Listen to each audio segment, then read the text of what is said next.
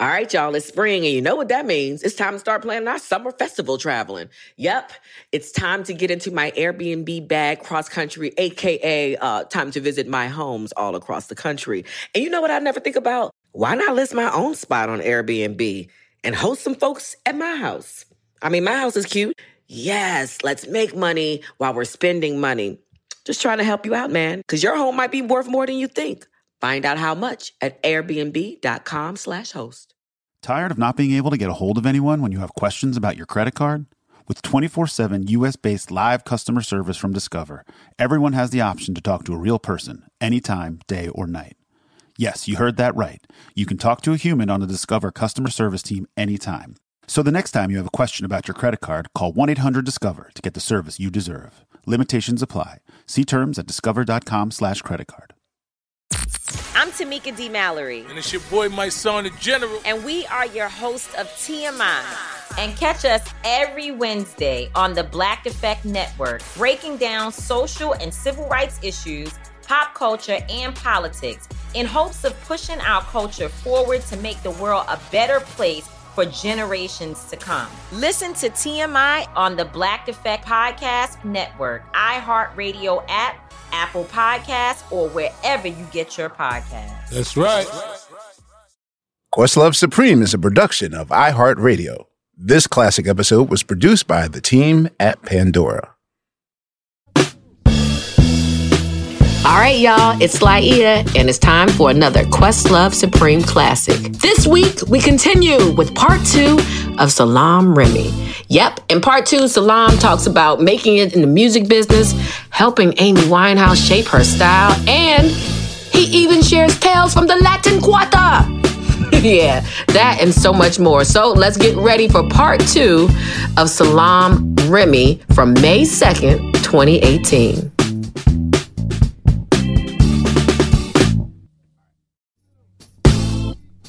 Last week, on part one of the Questlove Supreme interview with Salaam Remi, we talked about his early work with acts like Kurtis Blow, MC Rel, and the House Rockers, and touched upon his work with the Fugees, including their breakout single, the remix of Nappy Head. Salaam also contributed Fu-Gee-La to the group's wildly successful second album, The Score. We ended part one with a question about how the success of that album affected the members of the Fugees. Here's the answer.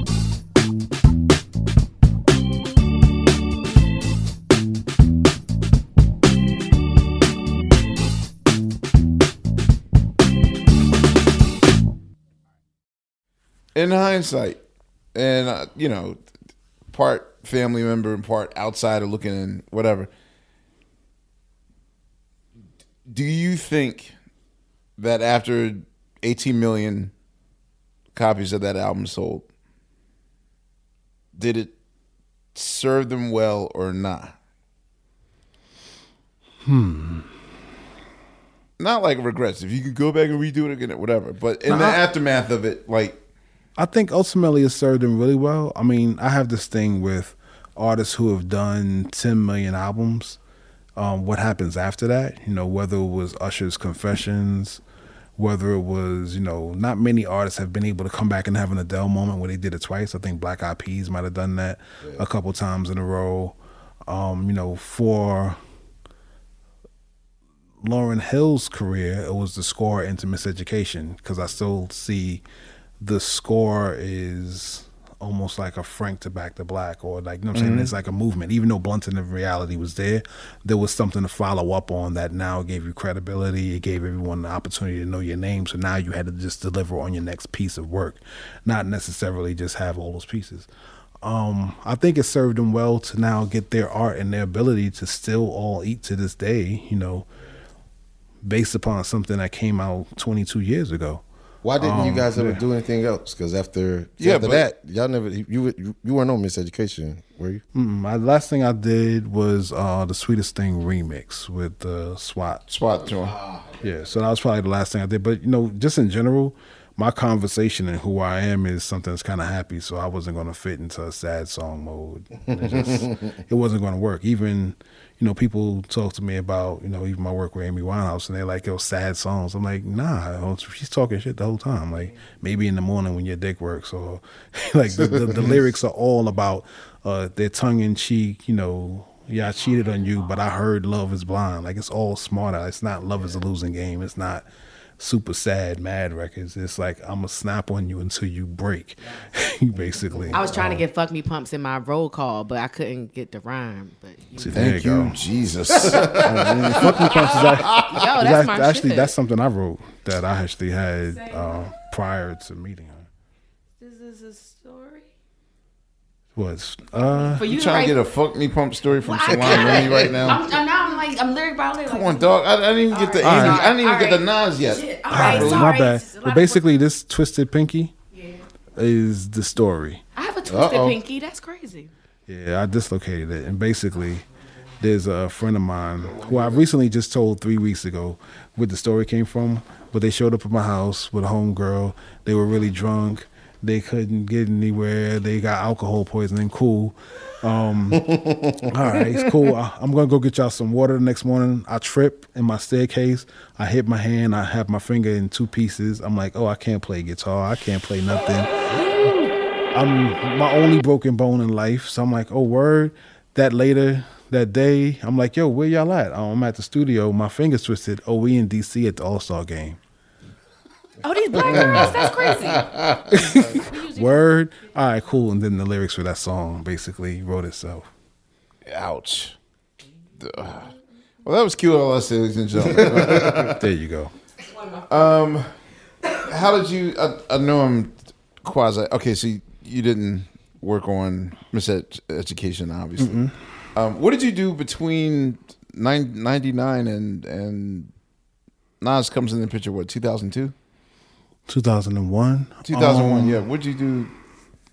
99. What was I doing 99? 99 I bought Soundworks, which is underneath Studio 54. Um so that became my studio base. I was working on a lot of my own label stuff. I had um all my artists went to jail. Um Major Stress.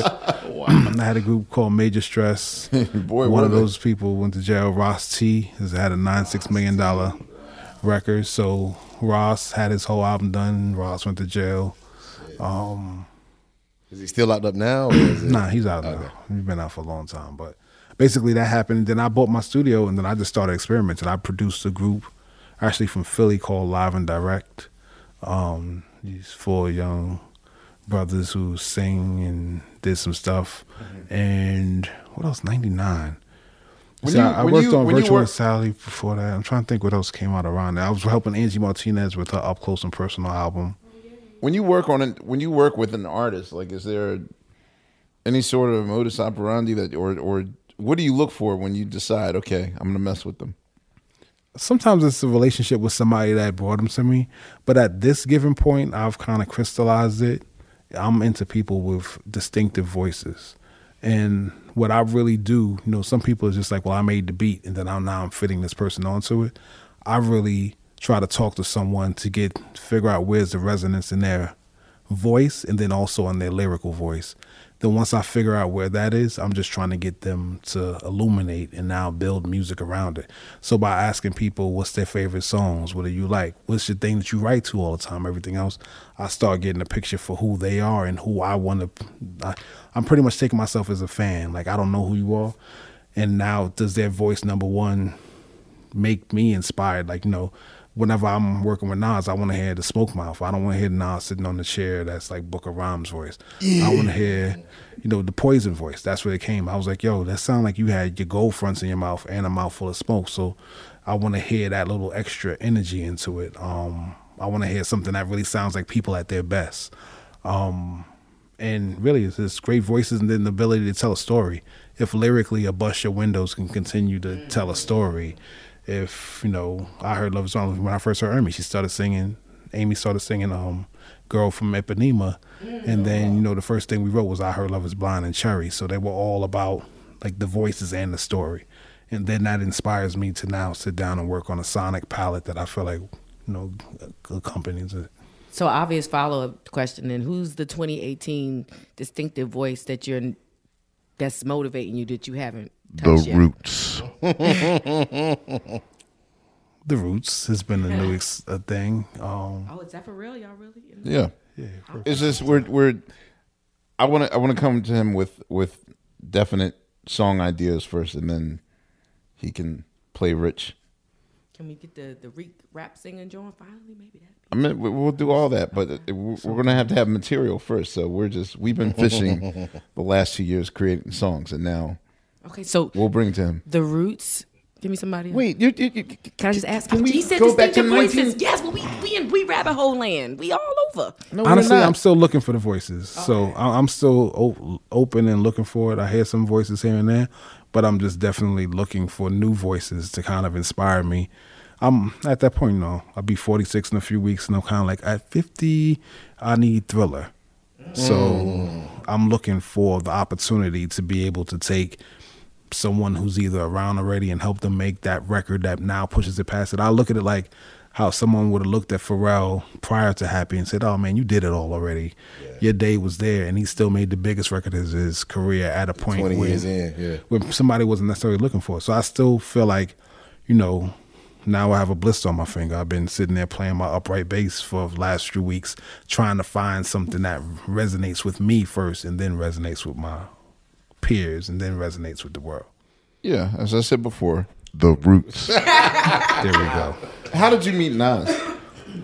Um, Nas, I met like during that early period. Me and Ak and Ellie went to junior high together. So when Ak and Nas were running around trying to look for deals, I would always see Nas with him. But during 2001, I ran into him when he was working on the Fubu album. He had a verse on the Fatty Girl song that I don't think ever came out. And I was doing a record for the Fubu album. Damn, I almost worked with Nas. That No. was I actually had a copy of that. The only record that I actually never got paid for. Thank you, Shark. wait. Which, which song on the? Uh, It was a Beenie Man song called Bad Man Business. So that's the only song I never got. Well, yeah, somehow I don't know how they got away with that, but anyhow, Um, Wait, Fubu had an album. Yeah, was that really was the Fatty Had Girl. Fatty That Girl. was I not remember good. Fatty Girl. That was I had a my copy of drums. it. I had a copy. Right. I had a copy of it. It was yeah, That was the that was the chicken grease drum and Spanish guitar era of Trackmasters. I, I ain't like none of that shit. exactly. It seems so new at the Daylight time, so had a song on there futuristic. too. I think. just summing it all mm-hmm. up. I thought Daylight had a song on that album. Something like that. it No, was something that's you're funny. thinking of Fat from I'm thinking AOI. about yeah, fat, Yeah, Baby fat, Fat. baby. right, fat. basically. But during that time, so I ran into Nas in L.A. Um, he was like, "Yo, you got any beats on you?" He was kind of out there, just laying low. And then I sent him. He came to you. Well, I saw him at that session. So I'd already met him before in passing in New York, but I saw him at the session because I was there to record Beenie Man and I were recording. It was like during Grammy week or something like that. And then he was at the studio. So he was like, yo, what's up? Oh, dad, yo, you know, another cat from New York. What's going on? You got anything on you? So I gave him whatever beat CD I had with me. Then he exchanged beam two way numbers. and then he he was like, he texted me like, yo, I need some murder music, something that sound like whatever it was. So then I created what became what goes around. Um, I sat in the studio and messed with my organs and Rhodes and pretty much composed that track. And then I sent him that and maybe a couple other joints. And then when he heard it, he was like, yo, I don't have anything that even feels like this. Cause once again, Nas is on his jazz musician. Even like when he talks about Illmatic, he's like, he wanted stuff that eh, musically put you in a mood and then put the drums to it, not just something that was like running quick like G rap. So the what goes around was that. And then he came back to New York and we started recording. What do you think about his? I mean, much has been said about from every hip hop stand on the internet and many a, a chat board about his choice of music Right. not matching the greatness of his words or whatever, like them not meeting. So, I mean, at the time, were you figuring that okay, this is finally a chance for me to give him what he needs, or Um, I don't know if I was there. I mean, it was, this was like the Nastradamus album was just out, so the Nastradamus album wasn't anyone's favorite Nas album at that time. Mm-hmm. I think that you know what was the leftover, or whatever happened. You know, still for me, I was still in hate me now mode, which I always look at it and go, who in hip hop actually got away outside of Part Time Sucker by KRS One, with mm-hmm. actually rhyming on something that sounded like that. Uh-huh. But you know, as hip hop purist heads by the time we got to it was written, I was like, there's no large, there's no primo, there's no tip, like nothing. Or dag, okay, there's one primo. Like I didn't get enough. I liked. did you ask him like why he didn't? Um, well, the, the reason why I think that during it was written time, he wanted to start. It was written with Marley, so that's where on the real and True Dialect came from, and then Marley played it on the radio, and then he was upset because Marley played True Dialect well, on the real with you know mm-hmm. put Screwball or whoever on it. So then that's when he was like, "Yo, I need to find producers." So then he went to got with Trackmasters and they built what they built. Which you know, to be honest, if he didn't ever go and make himself into a platinum artist one way or another, he might not still be around. So he did, you know, follow his curious, instinct. yeah. He followed his instinct and did whatever it was he wanted to do with that. But I also, also he felt like everybody else was rhyming in his flow, so he had to find a way to do something different. Because if he just kept rhyming in the same flow and everybody else was, it was weighing it down. So, I mean, from my perspective, it was just like, all right, yo, we never linked. We both had similar tastes. We both will go rebel without a pause. We would still listen to an album and go, oh, nah, story to tell is my joint. Like, we still pick the same. We both, yo, what you want to eat? All right, cool. Fried chicken, macaroni and cheese, candy yams. Like, we, we the same. We have like mirrored kind of lives. And even a lot of the musicians that were in his dad's band or the same cast that I work with all the time. So I don't know if I had a perspective like I'm going to do this. I was just like it'd be dope if we did some stuff. And at one point, um, like the night when, the night before the uh, Lauryn Hill Unplugged was recorded, she came down to the studio while we were there and played us all the songs. So that's the Oh, reason why she was hoarse. She was Ah, up all so she pretty much had Played you all 36 before. songs? she played us a lot of songs. And yeah, at no point did you go, wait, wait, wait, save your voice. she wanted to let me hear the song. So it was that. It was getting late, and he left, and then that was that. But you know, the bottom line is that was part of the recording being how it was. But then she was also like, you know what? If my voice cracks, it cracks. You don't like it, be out of here. Oh, you don't like me unless I pay this makeup artist and that hairdresser. Then you don't like me. You like what I just paid for. That was that. But my point is with Nas, I just think it was um us also finding a chemistry to where we he's able to come to me with idea, yo, let's I was listening to Bitches Brew yesterday, word. All right, cool. And I call my dude, yo, get, got the bass clarinet, and then we just go all the way there. Yeah, I was listening to some Bessie Smith or something like that, and then I would just go in that direction. So we have loads of records that were just musically matched in that way. And So are you able, you're able to make beats in real time in front of your client? yeah. Ooh, man. I do that most of the time, actually. That's most of my records are either while they're on the way or coming down the hall, or because I'm taking that off of what they're saying. I'm actually vibing off of their energy and what they're talking about, and I'm asking them, "What do you like?" Because I'm trying to figure out what notes actually resonate with them. That's going to get them writing. And sometimes, you know, with Nas, if he likes a particular beat, he'll write 12 verses to the same track, and then I'll move them around and start building new tracks to them. Answer something for me. Mm-hmm. And this is nerd shit. What drums did you use for for Zone Out? I can tell that's a, is that a James break? This this blow your head. Of course it is. because the, the the bongos sound so familiar, and I was never once did it occur to me just spin it backwards so you can hear what it is. I mean, but Basically, I mean that that's been funny because the, the stand-in world loves or hates that record. Um, there, there's stands who hate that record. Like that was part of the I hate what Salaam does with Nas conversation. who ever said that? There's a lot of people. Dorn? I'm, telling you, there's a lot of people that that that, that, that was like basically that that era. But for me, there's two things. One, I never put my name on records. So when you hear him yell my name on there, I wasn't there. They mixed it without me. So I never would do that. I wouldn't have let them do that. Right. Because I feel like if the record is gonna be dope, then like it because you like it, not, Not 'cause because you said it. my name. So I don't tag records. I don't go. I'm gonna make you dance. Like I want the record to make you dance, not actually tell you that. Um, and it wasn't mixed that. And then K Slay was in the room when I was actually making that track, and it was the same day like when I made probably Get Down. So I was just sitting there messing with different James vibes.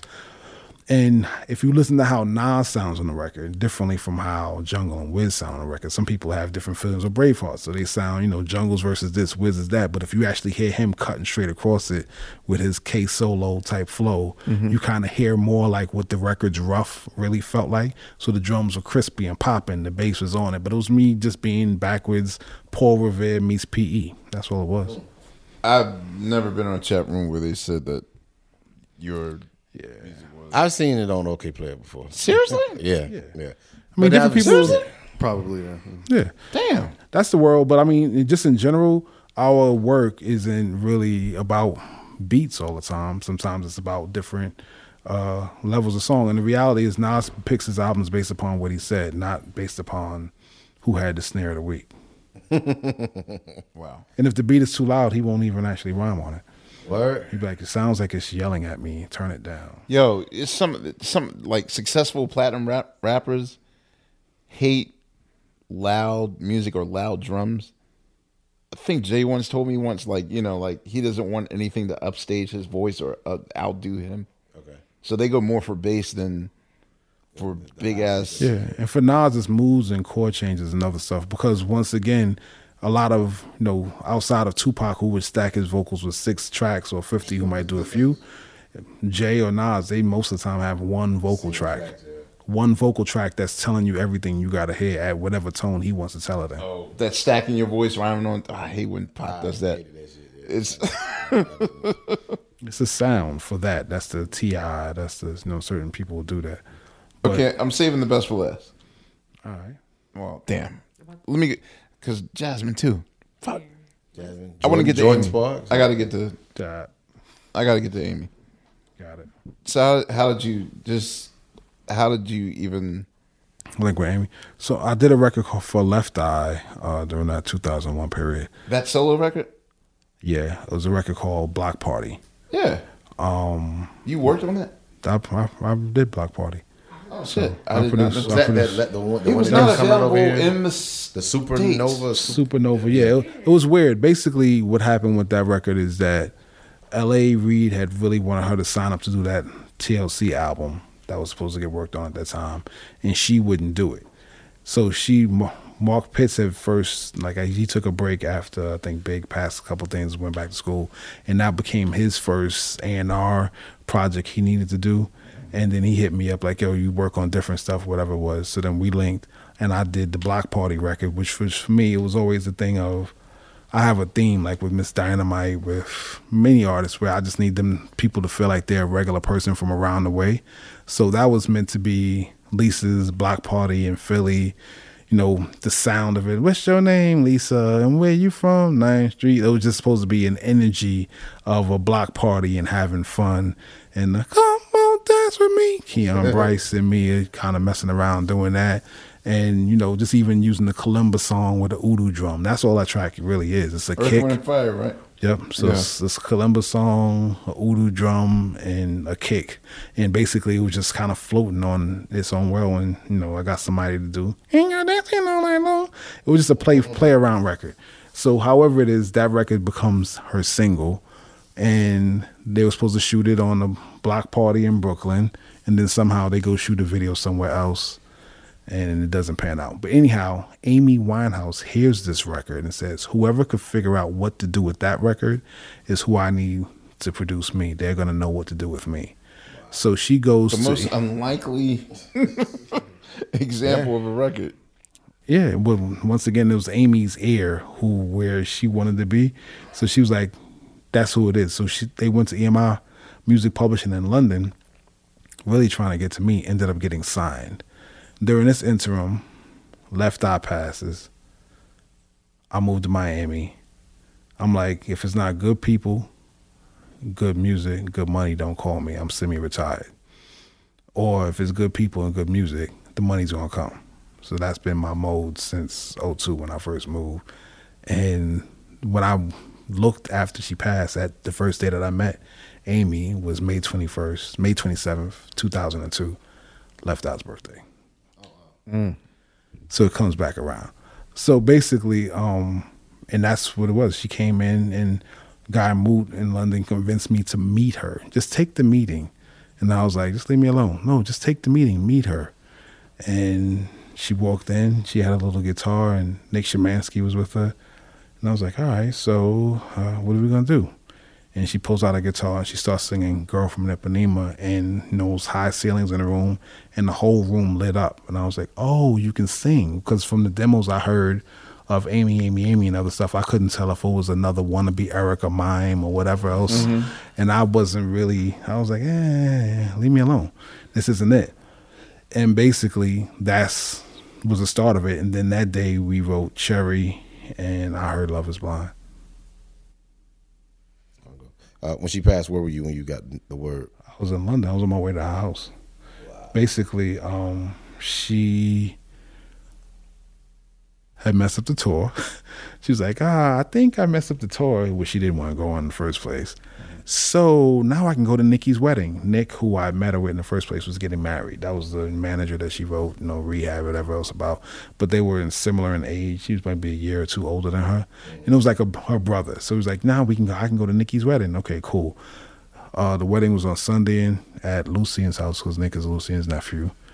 I was got there on Thursday. I'm always talking to the security guards, and they're all Jamaican. Yo, I go on, eh, boss over here, man. Eh. Cool. We having our conversation, and I was like, yo, you know what? She wasn't drinking for like ten days before that. She started drinking a little bit. I was like, you know what? I'm gonna come on Saturday and make sure she's good. I was in Shepherd's Bush, not far away from where she was at, but I was like, I'm gonna go and you know make sure she's good before we go to Lucian's house on Sunday, just so no mess starts at the wedding where she might say something crazy. But it was supposed to be all jokes. Cool. And then Saturday when I called me, I'm at the jerk chicken spot. Y'all want something? I'm bring some food. Then he hit me back and said she passed. She passed on a Friday night. Wow. So I was close by and didn't get a chance to really go see her. Can you tell us something like dope about Amy that most people wouldn't know that like you got to experience that you wish that people would know? Um, one, she's an absolute comedian. Um, it's constant, constant, constant. Got something smart to say like every fourth bar of the minute. like you're not going to get past three bars and then she's not going to say something smart about somebody something. Um, yeah, that that was that, and then also she remembers stuff. Her memory was like super sharp, so if she remember your daughter must be nine now, so Brianna, right? Okay. Like she knew everybody's kids, their names, where all the pieces were of people that she maybe hardly saw, but like really had a strong memory and sense of who and what and kind of her perspective of why. Super uh, impulsive and serious hey, see that song? Can you delete it from my iTunes so it'll never play again? like it was that, like have her iTunes on shuffle, and if something plays she didn't like, just delete it. I never want to hear it again. Thank you. Was no. the what did you think of the documentary? Was you think was that a good representation of who she really was? Um, I think the documentary was um it was insightful for a lot of people who only saw her as you know a mime of herself trouble at a certain point. singer yeah. at that point but it was also being able to show humanized part of it. But what i didn't like about the documentary was that it villainized her, her father which you know my friend yes but that was that man's daughter. And you don't turn around and put that man in a history book or on video as just the enabler, the yeah. The but however yeah. you want to spin it, that's your perspective. So I didn't agree with that, and you also don't turn around and say, well, but then also the Amy Winehouse Foundation, as England didn't have any go away rehabs, there were none there. So they're actually opening those things. They're doing many different things that are possible. You just took the negative and then left it at the negative because it suited your narrative better. And that's what I don't like about the idea of someone else having the ability to taint your story one way or another. It's like, no, the truth in many different people's eyes is from their eyes, but that's not, I wouldn't do that. That's not right. Something that makes me crazy is when people say, Well, I had this career before, but it was a waste. And that's where the perspective shift comes that it's not a waste, that everything you've done has built you to where you are now. This is She Pivots, the podcast where we explore the inspiring pivots women have made and dig deeper into the personal reasons behind them.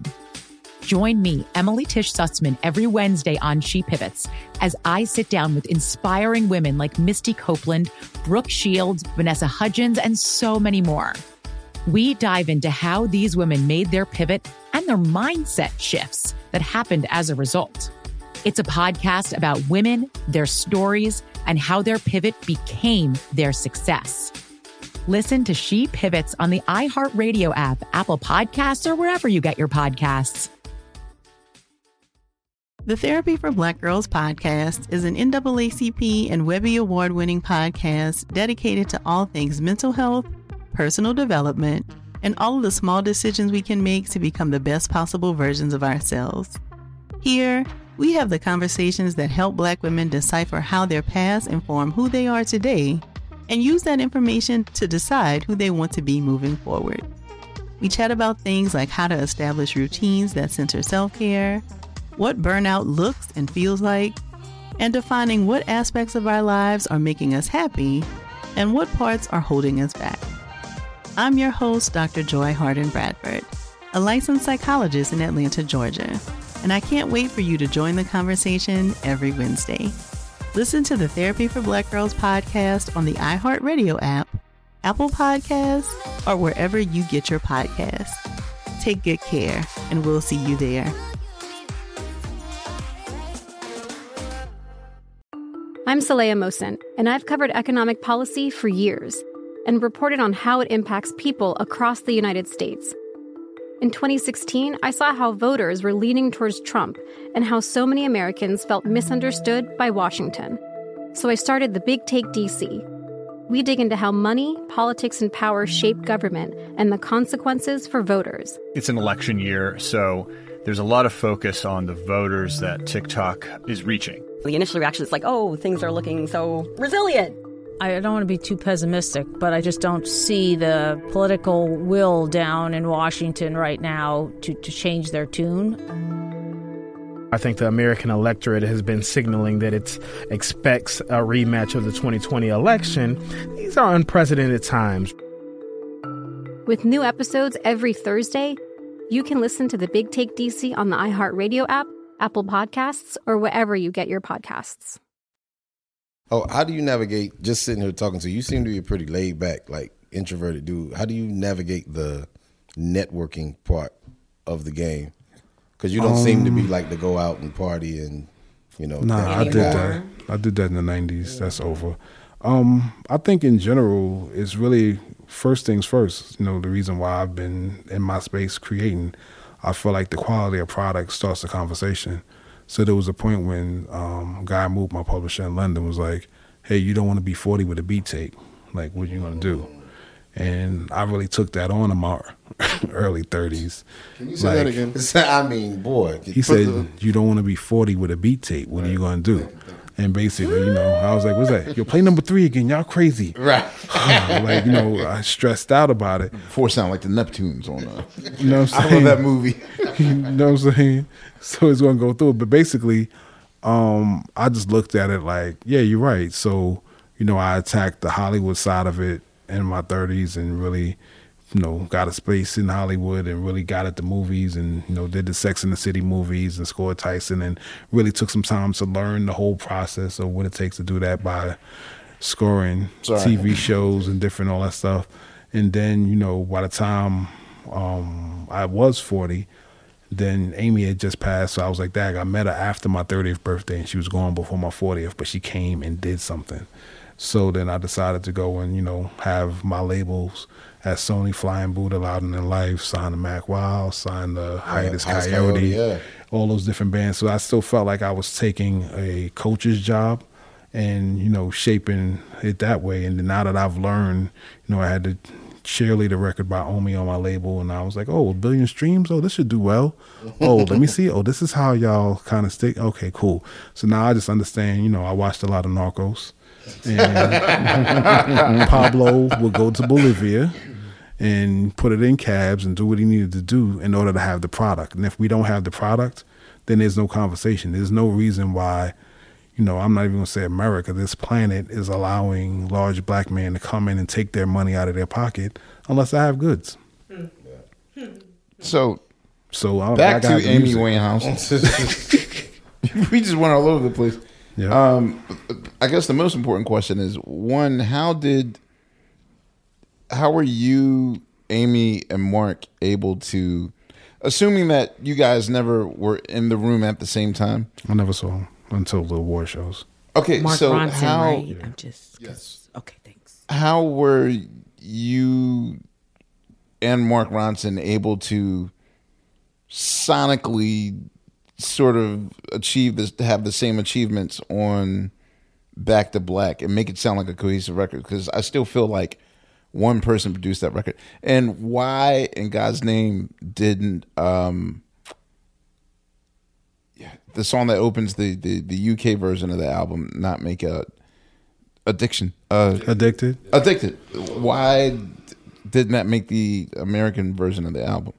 Because that to me was like my favorite song on the album. They they took it off. Um, um actually, so th- for your first question, it's Amy. Amy tied the album together. Um, all the songs we actually just recently did a documentary with Jeremy, who's done like Catch a Fire and all that other stuff. Mhm. Uh, the Phil Collins ones, um, which should be I guess coming out sometime soon. I think he's doing it at Cannes um, in a couple weeks. Mhm. But basically, um, all the songs that I did on Back to Black were recorded in between Frank and Back to Black. So all of my songs were really written first. So Addicted and Just Friends were written to be Christmas bonus songs for Frank that we never ended up doing. So they were Mm. written probably the end of 03 into 04, somewhere around there, before everything else. Um, it was written in like probably the end of in 04.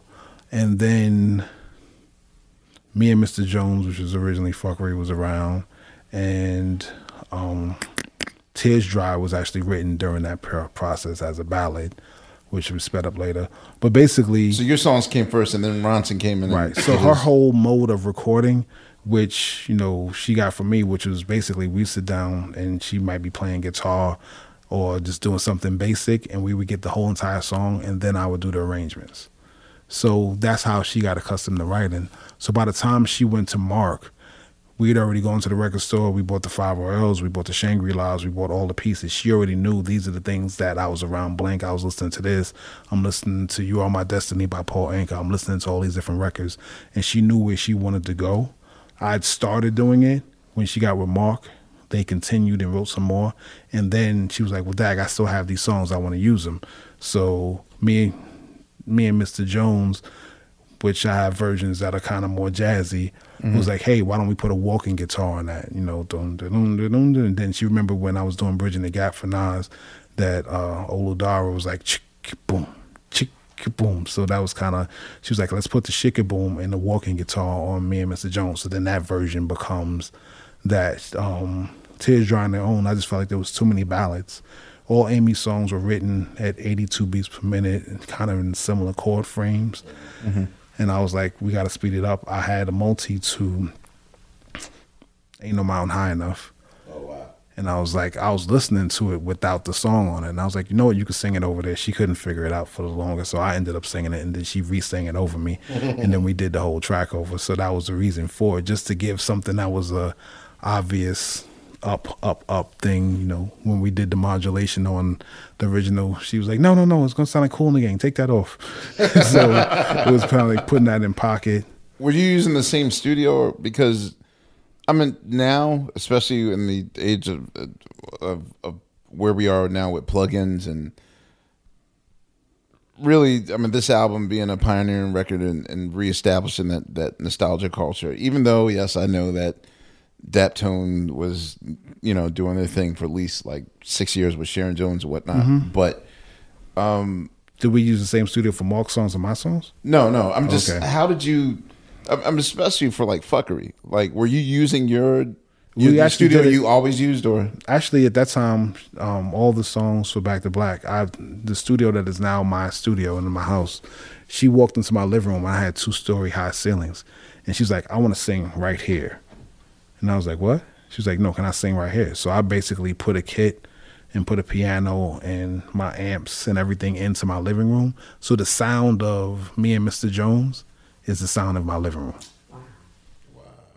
That is the room. And she's singing standing in the middle of the floor with the, you know, pretty much a 47 in the middle of the room, a little carpet underneath her, the drums, everything is in the room. And then we would just move stuff around it.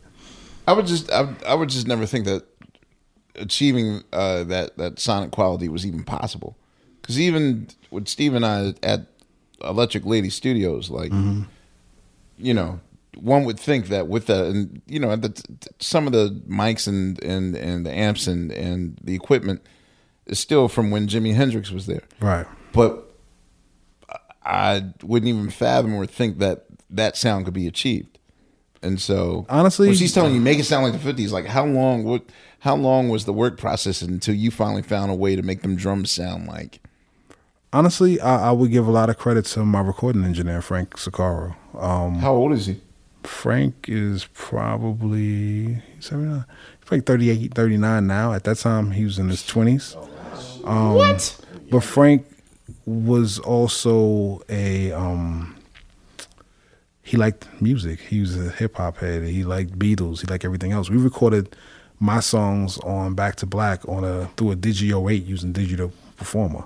Like it was like basically stomp box. We read about how Rick Rubin or different people would get a house Mhm. and kind of record. I didn't have any equipment at the house. I had a studio downtown, but it was like, okay, we're gonna record here. So he basically looked around it and I knew what I wanted to hear and he knew what I wanted to hear and he captured, you know, even what we were able to do with the Motown replay in that space. It was kind of like, you know, musicians was like, how are you going to do this? The horns were all done, you know, on a, what is it, the Roland eight track recorder, 16808 or oh, the something VS, like that. uh, yeah, the VS sixteen oh eight they recorded in New York in the room. You know, Vincent Henry, who was my ace musician, who's played on everything from somebody else's guy to Jiggy to whatever else. He would just be sending me horns and different pieces, all the flutes and all the arrangements, and putting pieces together. But the way we were able to put it back together, reamp it, put it through some Music Man's, still have all, you know, my Soundworks mics, the TLMs and the 47s, capture it back, but we knew what we wanted to hear. So that process, I can't say it was hard. It was just about focus and knowing what we liked. And basically, you know, as you know, collecting stuff that feels and sounds like break beats. So when you're saying, no, give me the green snare, and you know exactly why you're going for it, and everybody else might just be oblivious, it's a similar process of just getting through it. But I never thought it was the equipment. I always thought it was the engineering, and I just never had the, you know, until I heard Back to Black. Then I was like, okay, then it is possible to achieve the sound. But even then, once I mean, once I figured it out, it was, you know, like by 2010, almost like Mhm. even five, six years after Back to Black came out. I just Yeah, I mean, we, we really worked at it. And then there's stuff that I did, even in New York, that kind of has that type of energy. For me, it was a thing where I was collecting records and I always liked the record. So my dad was like, Luther Vandross. I'm like, all right, cool. But the, the reason why I was sampling Incredible Bongo Band was because of the Sonics. It wasn't just because King Errisson was killing. Then when Michael Viner gave me a bunch of things, I was still trying to figure out. I think I might have even sent you one one time when we did Love's theme. Mhm. I was trying to make the Sonic feel as urgent, you know, and that's really what it is. Like, you know, even when I'm recording Nas, I'm trying to get the sonic energy. So I'm standing next to that speaker and I feel like I'm moving. I'm imagining what Paradise Garage feels like. I'm imagining what the Red Zone feels like. I'm imagining what the FIFA sounds like. And if the sonic uh, warfare, as I call it, doesn't actually hit you the way it should, that's as important as the lyrics being stronger than the kick. If the lyrics hit you the right way, it's Rebel Without a Pause. Like, how do we get back to that? That's intensity in the samples. That's also intensity in engineering. That's intensity in the lyrics. Vocal it's about the way it's all coming together and then ultimately how it's captured. If that song had a different mix, it might not have ever been what it was. And I think that, you know, having that understanding and feeling that way about certain pieces of music, I'm twisting knobs until I feel it. which leads me to we're, we're getting to the end of this journey but let's start the rapid fire shit the random questions Okay. Which leads me to get retarded now Canibus?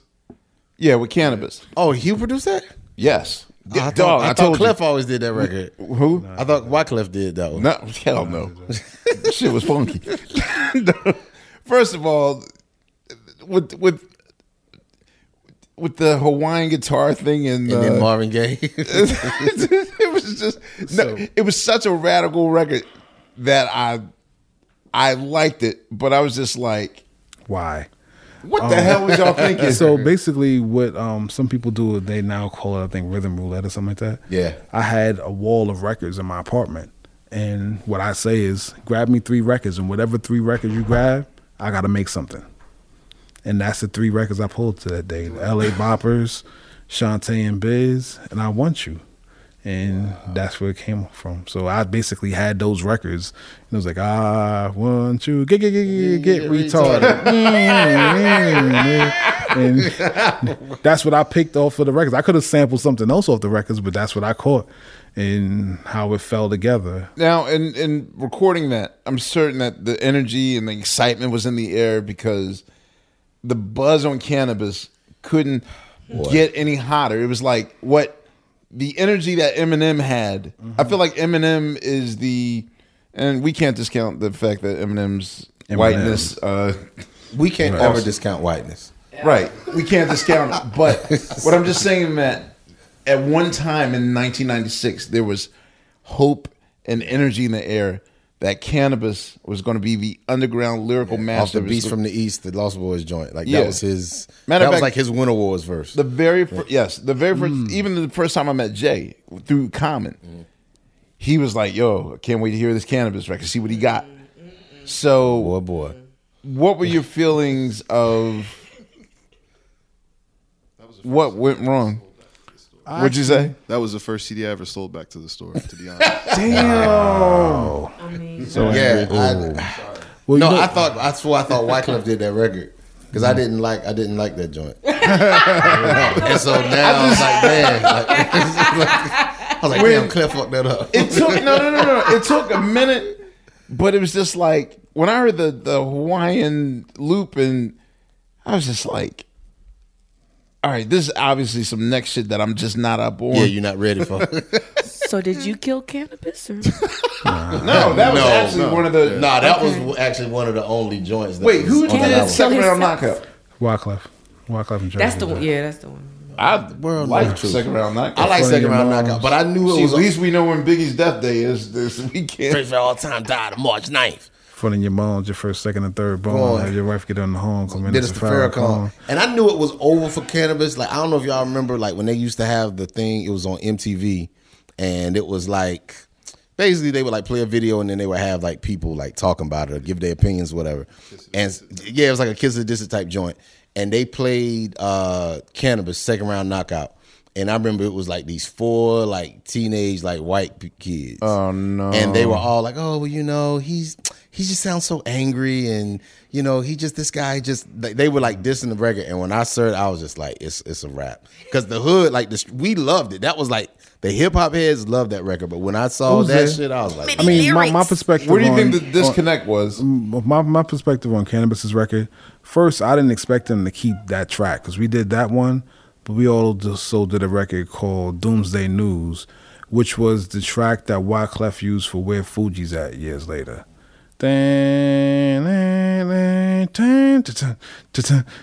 Boom, boom, boom. It started off the Ecleftic album. It's the first song. On Oh, there. wow. Okay. So that was actually on Canibus's album, and you know that was a track that at one point Hank Shocklee had you know two wayed me or something at the time and asked me to do beats for a Public Enemy thing. So that's what my mindset was with it.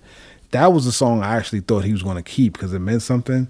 For whatever reason, he decided not to use it, and I think you know Canibus had beat selection issues as far as I was concerned. But hmm. basically, he always had the lyrics, but he just kind of pushed the wrong way with it. And the things that I'd actually recorded with him that people never heard was I made him switch his flow. I was like, you said the best MC died on March 9th. Look how many different flows Biggie has. Now you're just rhyming, rhyming, rhyming to the point where somebody be like, man, there was a guy downstairs. He was rhyming crazy. Oh, it's just Canibus. Ignore him. Rappity rap rap rap. And then after a while, rap, you rapidly rapped yourself to a point where no one actually would hear how great your lyrics were because you gave it to all to us in the same cadence, which was uh, unfortunate. And you know, I did a lot of records with him that I thought were really dope, but he just basically also mad elitist in a way. It's like hip hop elitist in a way. I don't need to change my flow. It's the lyrics. It's like, Yeah, he just he turned into a computer. Really, I mean, he would rhyme, and he was one of the first people I saw that would write their rhymes in a computer and be moving it around. But it was just like you're so smart, you outsmarted Exactly. yourself to the human connection, to the, the the actual ability to really have a conversation in your songs, on top of being able to rap really well. Every Canibus uh, experience I had starts with us starting the beat, like him getting on stage, mm-hmm. and then like mid first verse. Wait, Well, wait, wait, wait, wait, wait, wait, Oh, wait. okay. and then he has to let you know exactly what he said. Oh yeah, because that's the what they Fuji do. in the movie. Yes. Oh, in the man, movie. yeah. That's Boom, rapidy pow, rap rap rappers. Surprise. Did you Like, hear that? That's like my, I've done at least. And that's the thing. It's like if you, I've told you, if you have to explain the punchline, then it's not a good punchline. If, if you don't get it just off rip, if you got to break down, then that shit is. If you gotta tell But me I- it's I deep, like- it feel like really wasn't deep. yeah. I feel That's like how my that, daddy that album was one of the many things that happened in 1997 that just really killed the momentum that the idea of New York was having in hip hop. and, uh, MC. Uh, Well, At the there- I mean, time, there's it a was lot. There's Canibus, the Wu-Tang DMX, records. Nori. There's yeah, Canibus DMX Nori. Yeah, That was their freestyle. But I mean, you know, DMX that and was- Nori's had success. Right, but that was that was like the uh, Cole Kendrick Drake was DMX Canibus Nori freestyle on Hot 97, and they all seemed like they had it going. Just Canibus didn't keep delivering records. That's all it comes down to. You know, having the greatest talent, being the best musician doesn't mean you're the best composer. Being the best singer doesn't mean you have a good song. So is that the producer's responsibility or is that the artist's responsibility? sometimes the artist has too much power and they just don't want to get out of their own way. You know, we all know some really, really great talent that can't make a record or get it together. You know, 30 years in, I could play you records that I did 20 years ago. Wow, this is great. Whatever happened to them? Let me try to find them. Like, we drive up the right alley. Yo! like, that, that's what it is. And it's unfortunate, but it's real. Jazmine. Jazz. Talk about Jazmine. Um, Sullivan. once I'm sorry, again- Jazmine Sullivan. Jazmine Sullivan. It's for me. It's like you know, kind of where I want to be. Core business, great voice, Mhm. great stories, and then I just got to find a good baseline. And you know, I worked with Jazmine when she was on Jive when she was thirteen or fourteen, so we already had somewhat of a familiarity by the time she was on um, J Records. And then Peter Edge really wanted her to sing. She cut a version of there's a song um, that Keon Bryce originally did um, that was on Nas' album. There's a war on the street tonight. Dun, dun, dun, dun. Basically, she cut a version of it. But then during that session, we also did Lions, Tigers, and Bears. That's my shit. And another song. And basically, she sang Lions, Tigers, and Bears, the idea. I was like, all right, hold up. Gave her a click track, and then I just started playing around it. And then she finished the song to the track. And that became our mode of working, where she might sing me an idea or tell me an idea of a chord, and then I would flush it out. You know, ten seconds was like that. She had a ding a ding a ding ding ding ding ding, and then I just took it, played it, and expanded on it, whatever she was hearing. But our chemistry um, is like you know, certain people I have large bodies of work with just because we just work together when when we work. And I probably have forty songs with Jazmine that nobody's ever heard. What you just general. think? Describe her uh her songwriting because I feel like that's one of the appeals of Jazmine too, is the way she. Yeah. Um, I mean, she just go to the point. The the reality is that you know, unfortunately, unfortunately, I've been able to work with a lot of people who write autobiographically. So there's a lot of stuff she said in the songs that she either went through or she did. Not much of it is just straight up imagined. And then now, when they're at a really happy point in their life or a certain point, the songs They they don't- don't, know how they feel about the song. So then that's not necessarily what they want to express at that point. Yeah, I'll and put it then this that way- slows down the the records coming out. I'll put it this way: you and I both know uh, the victim who got his car busted. Fuck, we do. We do. Anyway, no, it's it's like that. And I always, did you work on the second album? I worked on all albums up to date. I played drums on. I don't know if you Dunga, produced dunga, it. dunga, the Aunt Bell record. That's what the one. And okay, Yeah. they brought me the track and I, I played. But when I was listening to the lyrics, I was like, "Yo, that's crazy. Redemption song. did she go through this shit?" Yeah. No, That's she right. didn't. That's the same person that she did the other thing, bro. That's all. That's that was. all So what- same what story. There's no way that she went through those lyrics in Redemption. because the lyrics in Redemption, one verse is her as the person who's doing it, and the other verse is her experiencing it. Oh man. But did her herself? Did she go through that shit? Yeah. All right, they brought me a song, Redemption. Said, "Yo, just put, put your drums on it," and I didn't bother to even listen to the song before I started. I just, I said, "Yo, just, Steve, you know, put it on the reel, and I'm gonna drum to it first take." And my jaw was dropping because I, I, me and Laiya knew Jazmine when she was sneaking into Black mm-hmm. Lily as a 12, doing her homework. as a 10 year older. Mm-hmm. This is the same person to whom like her her dad and Rich would beg the, the club owner to let this nine year old girl come Her upstairs. mother to this day goes everywhere with her. But all right, you know she, Yes, she can't does. see everything at all the time. Yes, she does. Yeah, man. Okay. So, but some of that was also metaphorical. Okay, now you. yeah, I was like, what the, The rock fuck? takes me. Yeah, The Well, Rock. yeah, I know that. I need you. I wasn't supposed to be here, but I need that rock. Like that's not. I I get it, but it's just still the the fact that this ain't the you're on my mind all the time. Right, Brian right. Alexander braid, Mor- when I Morgan's braid your hair, special. your hair is very. I'm just like she's a mature like you know. So what what are her just her goals and what she wants? Because I also know that she feels a certain way that the world's embracing Adele, who is her age, and not her. And yes, besides the Um, Captain Obvious reasons. Well, she's mentioned that you know we're. Well, I don't even know if she's on social media anymore. Oh, oh, uh, Jazmine. the- She pop up once every month or two. Right. I mean, the thing is, right now, I mean, I, I was you know, around a few months ago.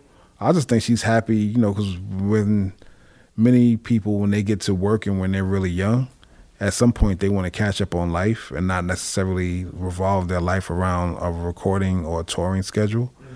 So, from what I can capture, that's just where it's at.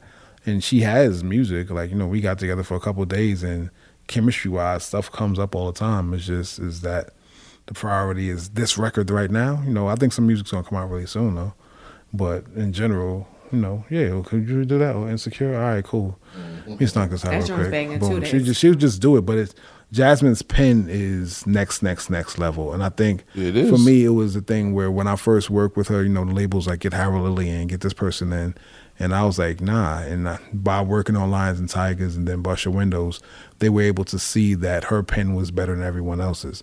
The same with you know helping Lauryn's Penn from Fugee Time into where it became, or helping Miguel, you know, who had written many songs, but kind of helping him focus on different things with the All I Want Is You's, helping uh, Jazmine be able to focus. Amy, you know, Amy had different people that wrote uh, You Send Me Flying stuff with her, but her pen was better than everyone else's. And, you know, I kind of play off, I ask the right questions while we're recording to help people kind of do it, and then I make them do it on their own. And sometimes it's challenging that they will get mad and don't like it, and sometimes they actually rise to the occasion. When you walked in earlier, you talked about working on Miguel's new record, um, which is a total. He was not the artist I expected him to be. Like when when he first came out the bet, again, I thought it was just a regular R and B artist. Uh, Okay, uh, yawn. And he's stepped outside of that box. So I mean, how how did how did he manage to do that? Like his I think um once again it was just seeing all the possibilities, you know, from the All I Want Is You time, that wasn't necessarily who he was. Miguel had been signed since I think he was fifteen or sixteen.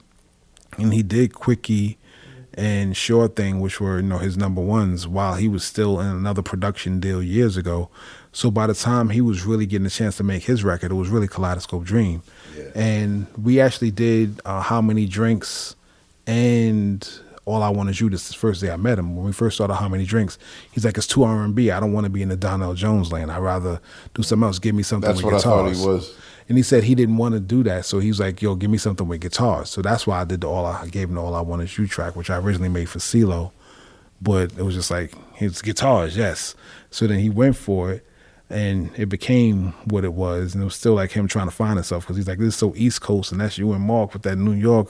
I'm from the West Coast. All right, cool. Here, take this Larry Schiffer beat, you know, and that became Kaleidoscope Dream because I gave him the Dre beat Mm. Ah, equivalent yeah, yeah. of The- the, my name is- opposite. yeah. And then he Kaleidoscope Dream, and then he played the intro, you know, the part in the middle. But at the end of the day, his signature song to date is Adorn, which is all produced by Miguel. That's him, you know, in his studio closet room, you know, in the late night just zoning.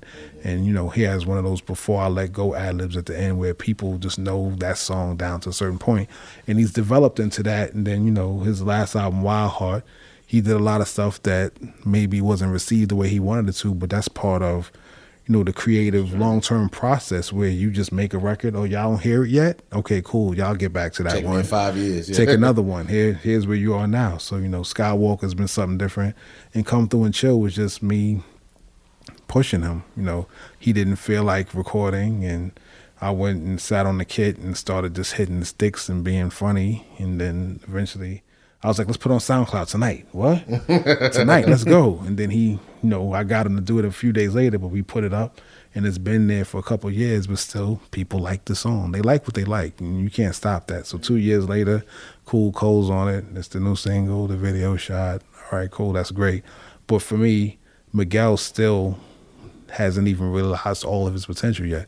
He's still four albums in. He probably got another five or six in him. Something that makes me crazy is when people say, Well, I had this career before, but it was a waste. And that's where the perspective shift comes that it's not a waste, that everything you've done has built you to where you are now.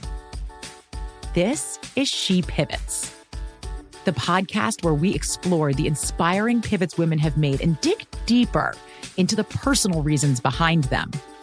Join me, Emily Tish Sussman, every Wednesday on She Pivots as I sit down with inspiring women like Misty Copeland, Brooke Shields, Vanessa Hudgens, and so many more. We dive into how these women made their pivot and their mindset shifts that happened as a result. It's a podcast about women, their stories, and how their pivot became their success. Listen to She Pivots on the iHeartRadio app, Apple Podcasts, or wherever you get your podcasts. The Therapy for Black Girls podcast is an NAACP and Webby Award winning podcast dedicated to all things mental health, personal development, and all of the small decisions we can make to become the best possible versions of ourselves. Here, we have the conversations that help Black women decipher how their past inform who they are today and use that information to decide who they want to be moving forward. We chat about things like how to establish routines that center self care what burnout looks and feels like, and defining what aspects of our lives are making us happy and what parts are holding us back. I'm your host, Dr. Joy Harden Bradford, a licensed psychologist in Atlanta, Georgia, and I can't wait for you to join the conversation every Wednesday. Listen to the Therapy for Black Girls podcast on the iHeartRadio app, Apple Podcasts, or wherever you get your podcasts. Take good care, and we'll see you there. I'm Saleha Mohsin, and I've covered economic policy for years and reported on how it impacts people across the United States. In 2016, I saw how voters were leaning towards Trump and how so many Americans felt misunderstood by Washington. So I started the Big Take DC. We dig into how money, politics, and power shape government and the consequences for voters. It's an election year, so there's a lot of focus on the voters that TikTok is reaching. The initial reaction is like, oh, things are looking so resilient. I don't want to be too pessimistic, but I just don't see the political will down in Washington right now to, to change their tune. I think the American electorate has been signaling that it expects a rematch of the 2020 election. These are unprecedented times. With new episodes every Thursday, you can listen to the Big Take DC on the iHeartRadio app Apple Podcasts, or wherever you get your podcasts. When you did uh, Mack Wilds stuff, I was still calling him Michael Lee from The Wire. the Wire. yep. And I was when he said like I was working with Salaam Remi, I'm like, you. I, I, was like, get out of here. I, I never knew. Um, are you going to continue to work with him? In the, um, and how were you able to convince him when he could have easily, uh, you know, tr- going younger? He know the good shit though. He a old like he right Mhm. like he's More than anything else, how we first linked up was um, I was in LA when I met him, and then we he would always come by the studio and we'd be talking about the lack of duck sauce in LA and just like real, you know, uh, missing New York, basically. So he would come by, and I was a fan of him from The Wire, but he was out there doing 90210. But he would come by my sessions while I was working on Miguel or you know CJ Hilton or whoever else. He'd just be around me doing stuff, and I heard him singing on something that I think um, who worked with? Warren Campbell worked on this record called Cold that he had, and I heard and I was like, mm, okay, cool. Your voice is getting there, and he has some ability. But I was also jumping off my label at Sony, and I was like, all right, cool. Here's the one-two punch. If you can sing these records, then I can cut an album on you in a month. Everybody's gonna love you because you're a kid from TV, and you know we can jump it off real quick. And that's basically what I did. I over the Christmas holiday, he cut on It." He wrote "Henny." He sang a Rico Love song, a Fauntleroy song, and he nailed it. I just brought him down to Miami for a couple days, and he showed more than you know anyone's potential thought of him. So I was like, cool. As soon as you finish TV in March, we're gonna cut your album in a month. We're gonna shoot some videos, and then I'll have you done before you gotta go back to TV. And that album became what it was, but it also It got nominated, was too. It was Grammy yeah, nominated. Grammy nominated, and it felt right. And also, it was just like a stamp in time. Uh, That's how I feel about it. You know, at that time, I stopped kind of doing records, but I just really felt like it was a a good expression of how we felt about New York R&B. And I also caught at a time when everybody in New York was like, Atlanta's taking over. All right, yo, here go Eric B for president. Eric B for president? Oh, Mobb Deep was my favorite joint. And then what I did was instead of sampling the old records, I went to Primo, I went to Pete, I went to Havoc and was like, nah, you going to produce it with me. Get your disc out. And now I'm Mm. cut them a check rather than paying a sample for something else. So Primo went back to the disc and got me the group home pieces and reprogrammed it. Pete pulled out SP twelve hundred disc. We did that. You know, Havoc redid that beat. That wasn't actually the sample, but we was able to kind of put it together. And then they got their points. They got publishing. They got new bread, and that to me was also me. You know, Giving paying back. back my computer, paying back my community. Because if I would have cleared the sample, they still would never seen the check off of it. But Mack was still, and he was the perfect artist because at the end of the day, he had the link to Wu Tang, he had that, and then he had the 90210. It was like perfection. all that. perfection. Like when the first time like when the Meth, wire, everything. when Meth came to the studio to do the hook on on the album, he was like, "Who been messing with him?" I was like, "What you mean? Like who who who you been messing with?" I'm like, "What are you talking about?" Then he's like, "Like who who been doing this stuff?" I was like, "Oh me."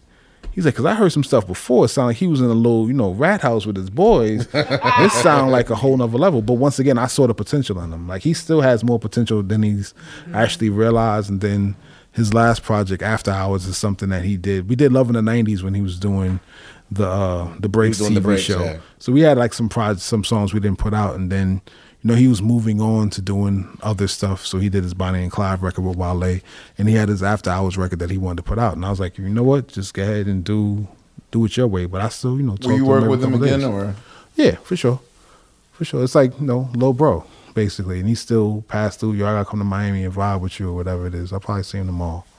Okay. How did hiatus? Uh, how did you discover them?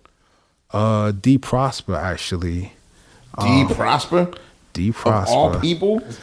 D Prosper actually brought that to me and was like, "Yo, there's this band.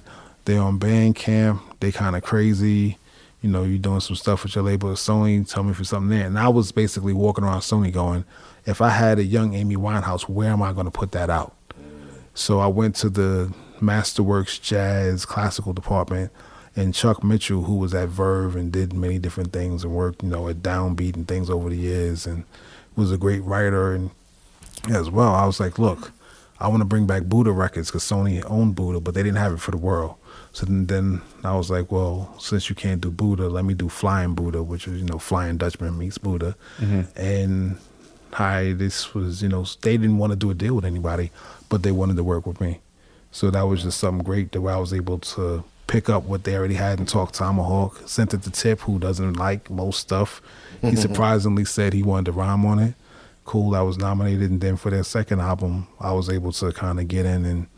I didn't really mess with them too much on. I let them record. I was gonna say there was a lot in They're there. all over the place. That, that that album is like you know. There's no basically. I took all of our schooling and everything we ever know and poured it in one record. They got it off their chest, but at the same time, it was so much being there. that Breathing Underwater still got nominated, and you know that's the Drake's album, okay. That's the and one, yeah. Drake Choose Your sampled Weapon. and Drake sampled the beginning of Building a Ladder, which is the only two things that I messed with them about. I made them recut and breathing underwater till it felt like what I saw them do on Boiler Room on the rooftop. That's really their performance. And um Building a Ladder, you know, the intro wasn't right. when you get a group like that, like, are you ever afraid that you'll take? Because what makes them unique is that they're not pop, that they're not easily digestible. But it's also like, do you feel like, oh, I wouldn't be a smart producer if I didn't tell them this is a hook, this is 16 bars, this is. Um, I think it was partially that, and I mean they really want to be their own thing anyway, so they didn't really feel that type of pressure from me. Um, sometimes Nai Palm definitely be like, I don't want to make pop songs, but my thing is like, do I do? That's the way I, I kind of look at it with them. If we go to Stevie's Do I Do, all those notes in the middle of the hook, Mhm. cool. That sounds like something hiatus might want to play. So a little less Return to Forever, a little bit more Do I Do. Still, they're going to be who they are and really be musically pushing the envelope at all times. But if we could still get something in between it that actually, you know, sticks there, because ultimately Nakamura was great, but it was Love You a whole bunch of times in the middle, and nobody really knew that she was talking about something a lot deeper than that. But it was like, Hannah, my darling, love you. Okay, we know what you said. That was it.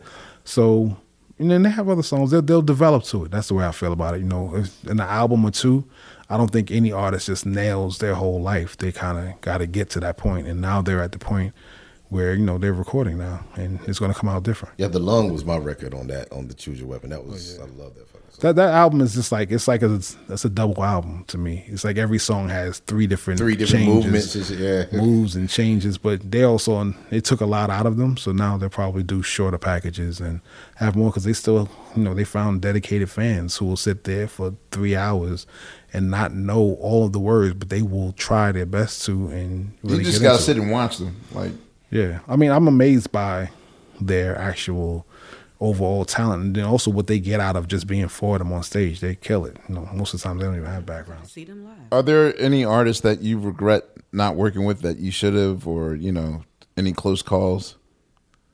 Um, I was hired to do, and it didn't happen, or Nah, I think that um, the only thing that I can say is that sometimes things don't happen when they could have. I, I can't say that there's a real regret. You know, some of the most talented people I've met, I haven't gotten a chance to make records with. You know, there's an artist called, uh, we put out an EP called House of Cry by a girl named Cry in uh, Chicago. Mhm. Probably one of the most talented savant level people I've ever met, just as far as engineers, records herself, sings octaves and octaves. But just marketing wise, I couldn't pull it together as a label to make her management, dad management, all of it work. But at the end of the day, you know, I have 60 songs from her that I feel like still give me goosebumps at first note, you know, across the board. I think that there are opportunities where some people just don't actually meet their mark. And hopefully at some point they will. You know, it's almost like a lot of Sugarmans out there. Does she have any uh, product uh, online? House of Cry EP is out there, yeah. Oh, okay. It's it's actually it's it's it's really strong. did we miss anything? I mean, well, there's a gazillion things you've done that we didn't go. Did you over, do the but- Ziggy uh, toss it up the low key remix? That was you. all you them, yeah, all, Ah. all the Jiggy stuff I produced. That- Okay. That, was my first group that dad was basically Toss it like, toss it up, yeah. Uh, you going to school? So I was in school for business management, and I was like, well, I need six months off to do this album. So after that, if I don't get no work, I'll go back to school. I never went back. So that was my first full project. So the Roots album. No, the Roots This is the album. Let's talk about the Roots album. It's the most I ever the heard you stream of campaign. thoughts, you know, the flow of it. Like, yeah, never- Well, we didn't reveal everything. Did it? All right, cool. I didn't understand what. We just let that slide past these five people. Great, thank you. Anyway, late. this this damn near a double episode. Yeah. thank Jesus Oh, it we got a two week episode. anyway, uh, Salaam, yo man, this this this is probably this is one of my. I love these. I didn't know you do that. Did that episodes where you know it Yeah, man. Nah, and, and and for real, man. Like seriously, like just as a kid, like growing up, whenever I saw Salaam Remi remix on a record, it was official. I copped it. So just thank you for all you did. You man, knew it was and all Thanks. And it's so crazy that you just said as a kid because I'm sitting there going, damn. Yeah. Sometimes, sometimes I feel it, and sometimes I feel it. Like, damn. Yeah, well, I'm, I'm 30. I'm 39. So like, Worker Man remix, like Super Cat, Dolly. Well, not Dolly, my baby, but Like um, Ghetto Red Hot, Yeah, Ghetto Red Hot. Yeah, that was like 92. I was 13. So It don't matter. Y'all look the same age. We also have to get you on chat with Sugar, which is No. even which is an even deeper Would rabbit hole of, of uh, information of music.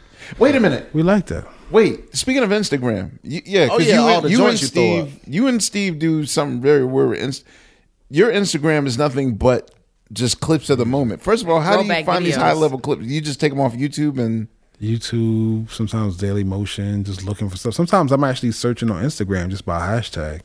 I was Just about to say, aren't you about stuff. to run out of ideas? Like, You know what it was for me? Um, over the last year, Um, I really felt like it was just like that thing. You know, we get to a point in life where we made a lot of records, and I'm like, okay, why am I making these? You know, when I'm working with artists, I'm making records to. Oh, so what do you want to do today? Or you like this, or you don't like that? Okay, I'm catering to them. I'm cooking for them, and I needed to get to a point where if I'm just making what I want to make, erase the black boy, erase the white boy. This is just me hearing it. I wanted to uh, find my baseline. I wanted to figure out where it was. So then I looked at it like core business, great voices, great baselines, great stories. So I just started looking at different people, Marvin Gaye, Dennis Brown, the people I really liked, and then looking at just watching clips of people sing to see what's coming out of their mouth. Seeing I'm still looking for that voice. I'm looking to be wowed by somebody who can do it, but that also knows how to tell a story and write it. So that's really where it was born from. So I just stopped putting pictures of myself online, which there haven't been any since last year, May and then just continued to feed music and talk to me through that firewall. If we ain't talking about that, then social media, we ain't really got nothing to say. But as we get further and further away from the church, right? Um, do you think it's even remotely possible now for those unique voices? Like, for me, like I love Drum so much Mhm.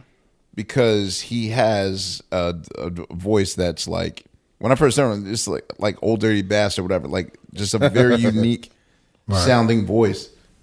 Do you feel as though like Might sound different if he cuts his mustache. I'm just playing.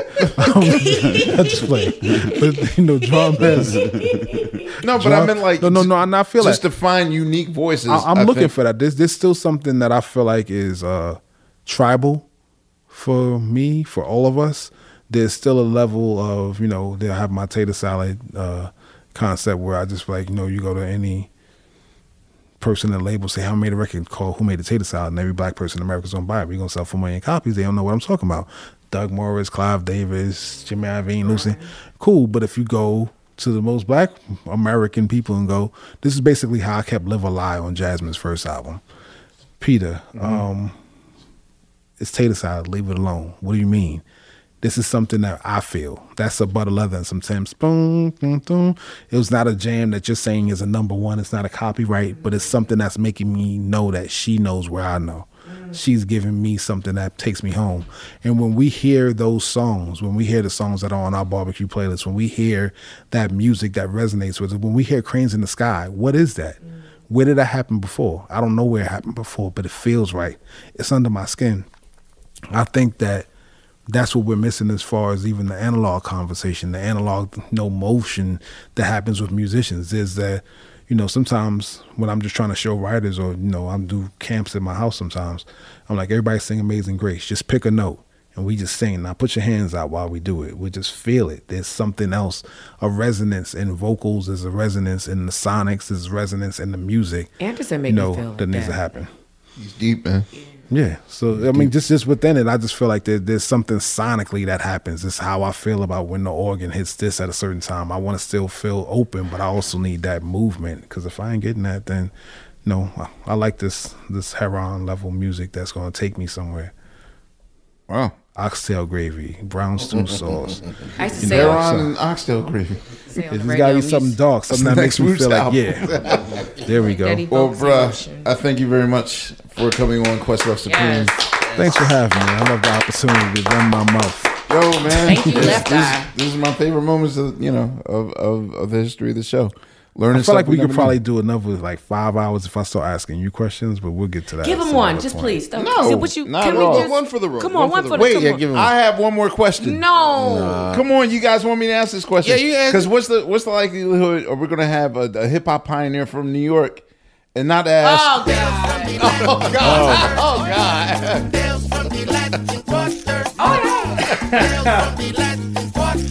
Oh, Yo, Oh, that that's the most lovable racist song I've Fonte, I can see you at home making that shit. It is What's so it? good. Yeah. Funky Latin Quarter? Is that what this Tales- is? Tales of So, Latin Quarter. They they would clown me because I would always have Latin quarter questions for all of our Ah.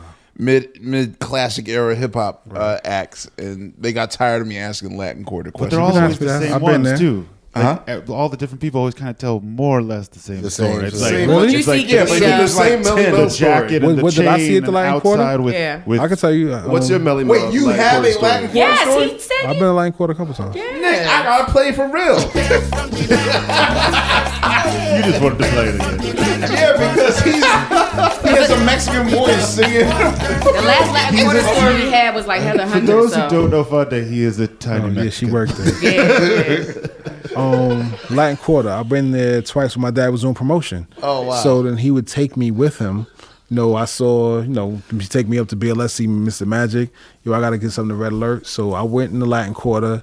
Paradise was outside at the door. Um, Stevie 12. D. Yeah, I was like 14, 13, 14. Well, I was the at cap. I had a Kurtis Blow record out. I was popping. you know, but basically, uh, Stevie D from Force MD's was there in the mink. Jerry curls on top, fade, earrings in his ears, Everything. He had a uh, Twelve hairstyles. he had a, a bodyguard with him, pretty much the same thing. His name was Katon. He looked he, it's like a basically strong orangutan colored coat, light skin, almost like a freckle faced redhead dude, but mad cock diesel because you know Latin Quarters was really rough. But Stevie D from Force and Prison. D's was going in there, you know. I guess it was probably around Tender Love time, maybe just after that. Um, I walked upstairs. You go up, turn around, because also I'd always like being over there because the arcade was right underneath where the Latin Quarters was. So that block, there was an arcade, and that where you can pretty much walk through between Seventh Avenue and Broadway, underneath where that was at. And whenever we were at studios in the area, I'd always want to go to the arcade. But anyhow, we get up in the Latin Quarters. I see Scott La Rock um, standing downstairs by the booth. I see Eric B. I see Biz. Red Alert's up in the booth. My dad's like, stay right here. I'm going to go get Red Alert record. Red Alert teases the beginning of Rebel Without a Pause. Brothers and sisters. I see some kids running from the back. Like, yo, he about to play it. He about to play it. They get over to the dance floor. Brothers and sisters, I don't know what this world's coming to. Rebel comes on. That's probably one of the first times I'm hearing it. And the kids in the middle of the dance floor doing like the crazy dances to Rebel Without a Pause.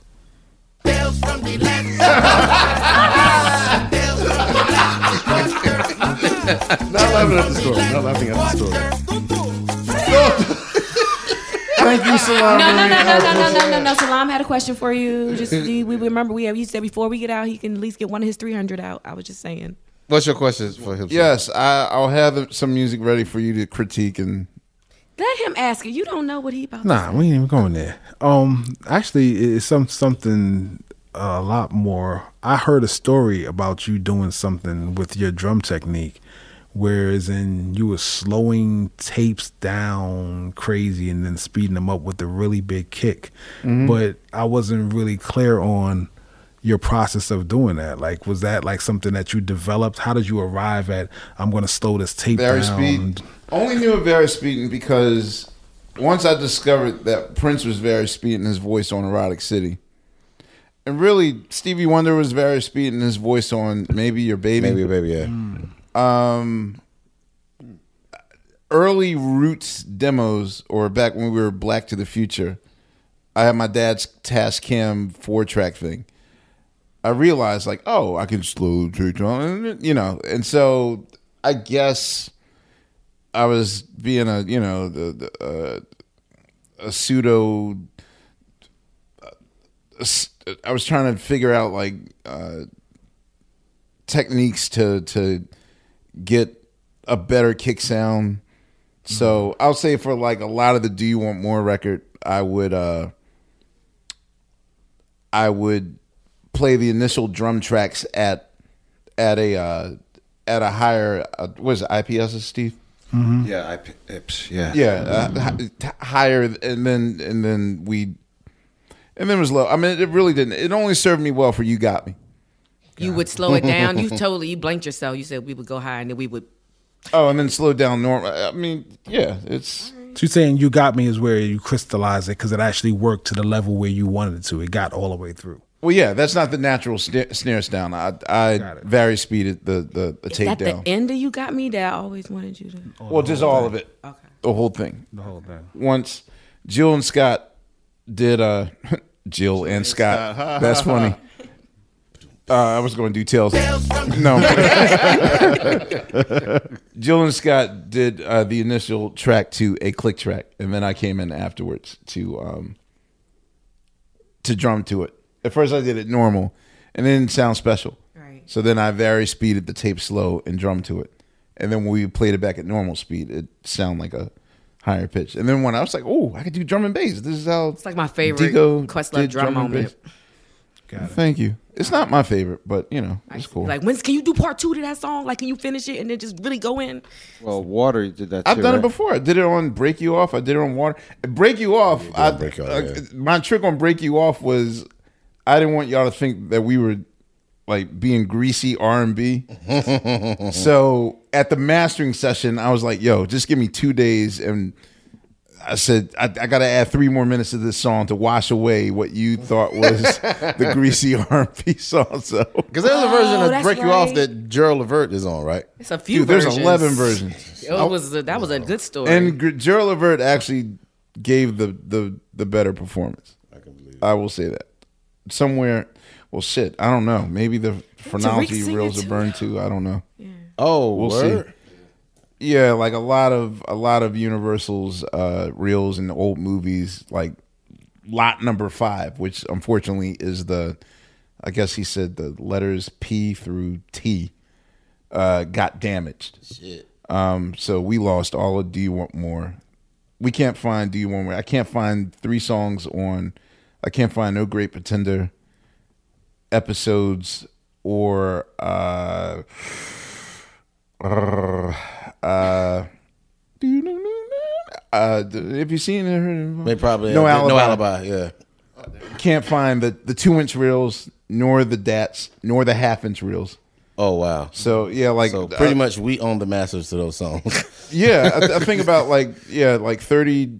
I think like thirty three of our reels got destroyed. Damn. and a lot of do you want more? And so as far as like extras and yeah, that's not happening. you satisfied with your answer, Salaam? How you feel? Yeah, definitely. Okay. Mm, Now we definitely got a two parter. Anyway, thank you. See what I did there? Thank you, uh, Salaam, for coming. Yes. Thank you very much. On behalf of Boss Bill and Pay Bill, Sugar Steve, star of Chatting with Sugar on Instagram. on the Sugar Network. on the Sugar Network. Our own Ted Turner, Fontigolo, and it's Laiya. This is Questlove. Uh, and uh, this is Questlove. Sup- Why do I sound so tired? this Next is Questlove. Supreme. and we'll see you next go round. Thank you.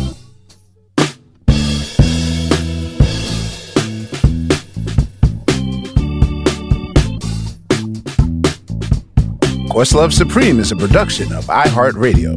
This classic episode was produced by the team at Pandora. For more podcasts from iHeartRadio, visit the iHeartRadio app, Apple Podcasts, or wherever you listen to your favorite shows. I'm Tamika D. Mallory. And it's your boy, Mysonne, the general. And we are your host of TMI. And catch us every Wednesday on the Black Effect Network, breaking down social and civil rights issues, pop culture, and politics in hopes of pushing our culture forward to make the world a better place for generations to come. Listen to TMI on the Black Effect Podcast Network, iHeartRadio app, Apple Podcasts, or wherever you get your podcasts. That's right. Something that makes me crazy is when people say, well, I had this career before, but it was a waste. And that's where the perspective shift comes that it's not a waste, that everything you've done has built you to where you are now. This is She Pivots, the podcast where we explore the inspiring pivots women have made and dig deeper into the personal reasons behind them. Join me, Emily Tish Sussman, every Wednesday on She Pivots. Listen to She Pivots on the iHeartRadio app, Apple Podcasts, or wherever you get your podcasts. I'm Saleha Mohsin, and I've covered economic policy for years and reported on how it impacts people across the United States. In 2016, I saw how voters were leaning towards Trump and how so many Americans felt misunderstood by Washington. So I started the Big Take DC. We dig into how money, politics, and power shape government and the consequences for voters. With new episodes every Thursday, you can listen to the Big Take DC on the iHeartRadio app, Apple Podcasts, or wherever you get your podcasts.